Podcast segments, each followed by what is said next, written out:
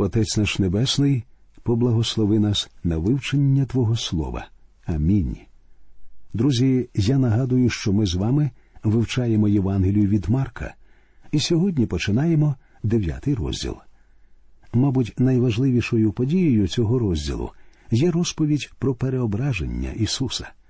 Треба сказати, що ця подія описується в усіх трьох синоптичних Євангеліях. Причому цікаво відзначити, що Марк, який традиційно є більш лаконічним, ніж інші євангелісти, приводить найбільш детальний опис переображення. Давайте прочитаємо перший вірш. І сказав він до них по правді кажу вам, що деякі з отут приявних не скуштують смерти, аж поки не бачитимуть царства Божого, що прийшло воно в силі. Є різні тлумачення цього вірша, але як по мені, тут Господь говорить про своє майбутнє переображення. Петро, що був свідком його переображення, пізніше напише в своєму другому посланні в першому розділі. Бо ми сповістили вам силу та прихід Господа нашого Ісуса Христа, не йдучи за хитро видуманими байками, але бувши самовидцями Його величі, бо Він честь та славу прийняв від Бога Отця, як до нього прийшов від величної слави голос такий це син мій улюблений, що його я вподобав. І цей голос, що з неба зійшов, ми чули, як із ним були на святій горі. Далі ми читаємо опис його переображення. А через шість день забирає Ісус Петра, Якова, Йоанна та й веде їх осібно на гору високу самих, і він переобразився перед ними. Як я вже сказав, апостол Петро пізніше напише, що вони були самовидцями його величі. Говорячи ці слова, він мав на увазі саме переображення. В той момент Христос став перед ними у своєму прославленому тілі. Саме так він одного разу з'явиться знову на цій землі. А також, друзі, це картина того, якими ми з вами колись будемо. Пам'ятаєте, у першому посланні Іоанна, в третьому розділі другому вірші, сказано, що ми будемо подібні до нього, бо будемо бачити його, як він є. Причому потрібно зрозуміти, що переображення відбулося із самим тілом Ісуса. Це не було якесь світло, що сяяло на нього ззовні. Тобто можна стверджувати, друзі, що переображення говорить нам про досконалу людську сутність Господа Ісуса. Мені здається, що подібне внутрішнє світло мали й Адам з Євою до свого гріхопадіння. І стала одежа його осяйна, дуже біла, як сніг, якої білільник не міг би так вибілити на землі. Його одежа зробилася білою, як сніг. Це була неймовірна білизна, тому що світло виходило зсередини. Нам сказано, що ніякими земними засобами, ніякими сучасними вибілювачами і пральними порошками не можна домогтися такої яскравої білизни. Справа в тім, що це світло виходило від нього самого. І з'явився їм Ілья та Моїсей і розмовляли з Ісусом. Пророк Ілля був представником пророків, а Моїсей представником закону. Тобто і закон, і пророки свідчили про смерть Ісуса. Євангелій від Луки повідомляє нам, що Мойсей та Ілля говорили з Ісусом про його майбутню смерть. Немає ніяких сумнівів в тому, що Моїсей, будучи на землі, знав про Христа, тому що в посланні до євреїв в 11 розділі 26 вірші нам сказано, що Моїсей наругу Христову вважав за більше багатство, ніж скарби єгипетські, бо він озирався на Божу нагороду. Мойсей знав про прийдешнього Спасителя, а також про нього знали всі пророки, які звіщали про його майбутні страждання і наступну славу. І озвався Петро та й сказав до Ісуса Учителю, добре бути нам отут. Поставмо ж собі три шатрі для тебе одне, і одне для Моїсея, і одне для Іллі, бо не знав, що казати, бо були перелякані.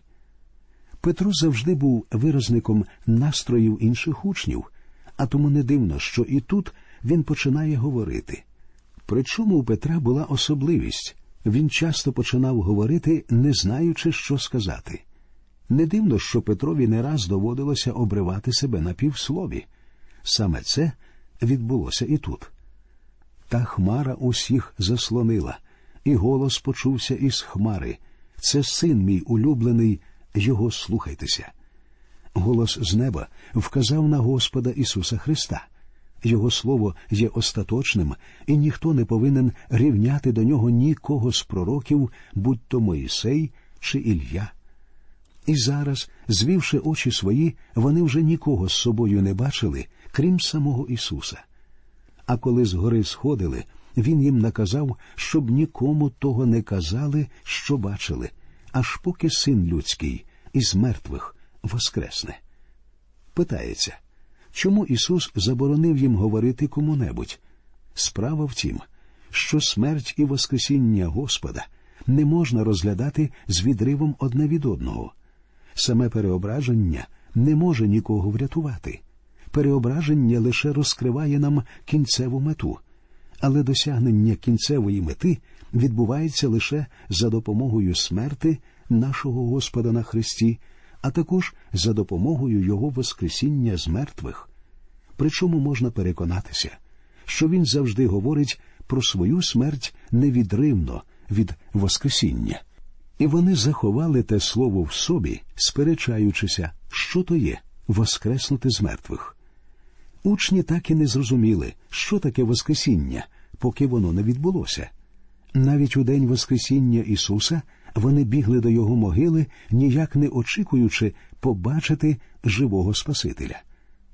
І вони запитали його та сказали, що це книжники кажуть, ніби треба Іллі першим прийти. А він відказав їм Тож Ілля, коли прийде попереду, усе приготує. Та як же про людського сина написано, що мусить багато він витерпіти і буде зневажений. Але вам кажу, що Ілля був прийшов та зробили йому, що тільки хотіли, як про нього написано. Іноді доводиться чути думку, що Ісус не міг заснувати своє царство, тому що, відповідно до пророцтв, перед цим повинен був з'явитися Ілля. Але це омана, друзі. Наш Господь зовсім однозначно вказав, що Іоанн Хреститель прийшов у дусі Ільї. Якби народ Ізраїлю прийняв Ісуса як Месію, Іоанн Хреститель був би виконанням пророцтва про прихід Іллі. Однак вони не прийняли Ісуса як свого Месію під час його першого приходу, а тому пророцтво про Іллю, як про предтечу Господа, буде виконано під час його другого пришестя. А тепер від цієї славної і величної сцени на вершині гори ми спускаємося вниз і бачимо жалюгідну поразку учнів, які залишилися. Читаємо. А коли повернулись до учнів, коло них вони вгледіли безліч народу та книжників, що сперечалися з ними. І негайно весь натовп, як побачив його, сполохнувся із дива, і назустріч побіг і став вітати його. І запитав він їх, про що сперечаєтесь з ними? І йому відповів один з натовпу Учителю, привів я до тебе ось сина свого, що духа німого він має. А як він де схопить його, то об землю кидає ним, і він піну пускає і зубами скригоче та сохне. Я казав твоїм учням, щоб прогнали його, та вони не змогли.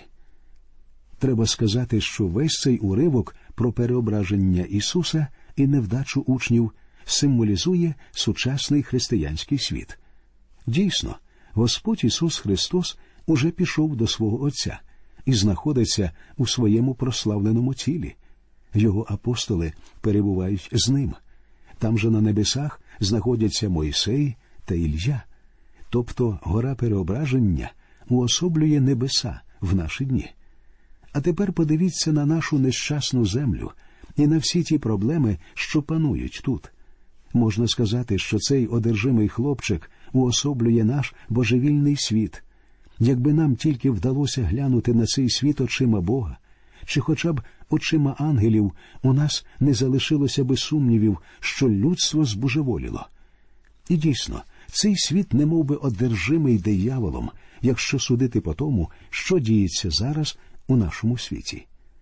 В цій історії сумним є те, що нещасний батько привів свою дитину до учнів Господа, а вони нічого не могли зробити.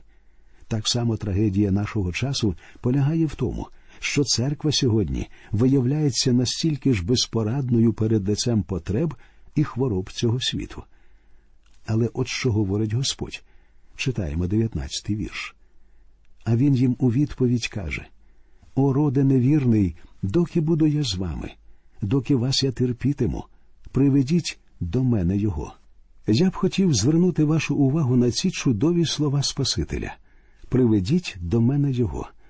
Друзі, ми з вами часто намагаємося зробити все, що тільки можна, крім головного привести загиблих людей до Ісуса. І до нього того привели. І як тільки побачив його, то дух зараз затряс ним, а той, повалившись на землю, став качатися та заливатися піною. Він запитав його батька, як давно йому сталося це? Той сказав із дитинства, і почасту кидав ним і вогонь, і до води, щоб його погубити. Але коли можеш що ти, то змилуйсь над нами і нам поможи. Тут ми бачимо приклад одержимості людини нечистими духами. По жаху цієї ситуації вона, мабуть, поступається положенню того одержимого, котрий жив серед гробниць у Гадарі. Той чоловік був уже дорослим і страждав усе своє життя. Гадаю, що на цього хлопчика чекала б та сама доля, якби він залишився в такому стані. Отже, цей нещасний батько звертається до Господа Ісуса заради свого страждаючого сина. Я запевняю вас, друзі, що коли ми приходимо так, Він обов'язково зробить щось, щоб допомогти нам. І ми бачимо, що це відбувається. Читаємо. Ісус же йому відказав що до того Твого, коли можеш, то тому, хто вірує, все можливе. Зараз батько хлоп'яти слізьми закричав і сказав Вірую, Господи, поможи недовірству моєму. А Ісус, як побачив, що натовп збігається, то нечистому духові заказав і сказав йому Душе німий і глухий, тобі я наказую, вийди з нього, і більше у нього не входь. І, закричавши та міцно затрясши, той вийшов, і він став немов мертвий, аж багато хто казали, що він помер. А Ісус узяв за руку його та й підвів його, і той устав. Можна було б запитати а може, хлопчик дійсно помер і мало місце його Воскресіння? Я думаю, що саме так воно і було. Ця дитина була дійсно мертвою, і Господь повернув її до життя. Але це лише моя думка, і мені не хотілося б розвивати її далі. У наступних віршах Господь пояснює своїм учням, що відбулося. Коли ж він додому прийшов, то учні питали його самотою, чому ми не могли його вигнати? А він їм сказав цей рід не виходить інакше, як тільки від молитви та посту. До речі, у найбільш достовірних манускриптах слово піст відсутнє, але так чи інакше, акцент тут робиться саме на молитву. У наші дні, друзі, церква слабка саме тому, що молитовне життя багатьох громад не має належної сили. Далі Ісус з учнями направляється до Капернауму. І вони вийшли звідти і проходили по Галілеї, а він не хотів, щоб довідався хто. Бо він своїх учнів навчав і казав їм людський син буде виданий людям до рук, і вони його вб'ють, але вбитий воскресне він третього дня. Як ми знову бачимо, Ісус говорить про свою смерть і Воскресіння разом. Вони ж не зрозуміли цього слова та боялись його запитати. Учні так і не змогли усвідомити, що таке Воскресіння з мертвих. Тут Ісус говорить їм про свою власну смерть заради них, і варто було б очікувати, що учні хоча б спробують щось зрозуміти. Але замість цього вони починають палко обговорювати питання про те, хто буде головнішим у царстві. Я думаю, що вони повинні були відчути себе ніяково. Причому це вже не перший раз, як він говорить їм про свою смерть і Воскресіння, а вони, як і раніше, не розуміють. Читаємо вірші з 33 по 37. І прибули вони в Капернаум. І як він у домі був, то їх запитав про що міркували в дорозі? І мовчали вони, сперечалися бо проміж себе в дорозі хто найбільший. А як сів, то покликав він дванадцятьох і промовив до них Коли хто бути першим бажає, нехай буде найменшим із усіх і слуга всім.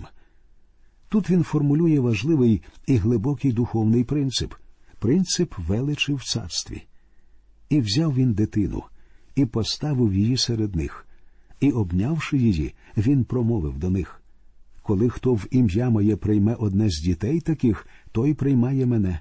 Хто ж приймає мене? Не мене він приймає, а того, хто послав мене. А тепер давайте прочитаємо вірші з 38 по 41, де Ісус говорить про ще один важливий для нашого служіння принцип. Обізвався до нього Іоанн. Учителю, ми бачили одного чоловіка, який з нами не ходить, що виганяє ім'ям твоїм демонів, і ми заборонили йому, бо він із нами не ходить. А Ісус відказав Не забороняйте йому, бо немає такого, що ім'ям моїм чудо зробив би, і зміг би незабаром лихословити мене. Хто бо не супроти нас, той за нас. І коли хто напоїть вас кухлем води в ім'я моє ради того, що ви Христові, по правді кажу вам, той не згубить своєї нагороди. Ви знаєте, друзі, прийнято вважати апостола Іоанна дуже м'яким за характером юнаком. Але подивіться на його обурену промову в цих віршах. Однак Ісус дорікає йому за подібні настрої. Як ми бачимо тут, основою єдності учнів і послідовників Ісуса є ключова фраза ім'ям моїм. Тобто, коли щось робиться в ім'я Ісуса, жоден учень Господа не повинен відкидати цього. А тепер зверніть увагу на 42-й вірш, де Ісус знову ставить учням у приклад дитину. Подивіться, які суворі слова адресовані тим, хто спокусить це мале дитя. Хто ж спокусить одного з малих цих, що вірять, то краще б такому було, коли б жорно млинове на шию йому почепити та й кинути в море. І далі продовжується розвиток цієї думки. І коли рука твоя спокушає тебе, відітни її. Краще тобі увійти до життя одноруким, ніж з обома руками увійти до гієни, до огню невгасимого, де їхній черв'як не вмирає і не гасне огонь. До речі, друзі, люди часто вважають, що Ісус, перебуваючи на цій землі, говорив лише м'які та добрі слова. Але подивіться, Він говорить нам, що існує місце, що називається гієною або пеклом. У мене немає сумнівів, друзі, що таке місце існує, і що воно саме таке, яким описав його тут Ісус. Далі читаємо і коли нога твоя спокушає тебе, відітни її. Краще тобі ввійти до життя одноногим, ніж з обома ногами бути вкиненому до гієни, до огню невгасимого, де їхній черв'як не вмирає і не гасне огонь. І коли твоє око тебе спокушає, вибери його. Краще тобі однооким війти в царство Боже, ніж з обома очима бути вкиненому до гієни огненної, де їхній черв'як не вмирає і не гасне огонь. Око людини часто приводить її до біди. Подумайте про Єву, що спершу побачила, що дерево було добре для їжі і приємне для очей, і з цього почалися всі біди людства. Далі йдуть вірші 49 і 50, що на перший погляд здадуться вам дивними і незрозумілими. Бо посолиться кожен огнем, і кожна жертва посолиться сіллю. Сіль добра річ, коли ж сіль не солоною стане, чим поправити її? Майте сіль у собі, майте і мир між собою. Однак ідея цих віршів дуже проста вогонь і сіль очищають, вогонь випалює всі домішки і бруд, а сіль проходить глибоко всередину і перешкоджає розпаду. І так само ми з вами. Якщо в нас є сіль, тобто очищаюча сила Слова Божого, котре працює в нас, тоді все наше життя несе в собі світло і мир, і до цього повинен прагнути кожен з нас. На цьому, друзі, ми закінчимо нашу сьогоднішню передачу.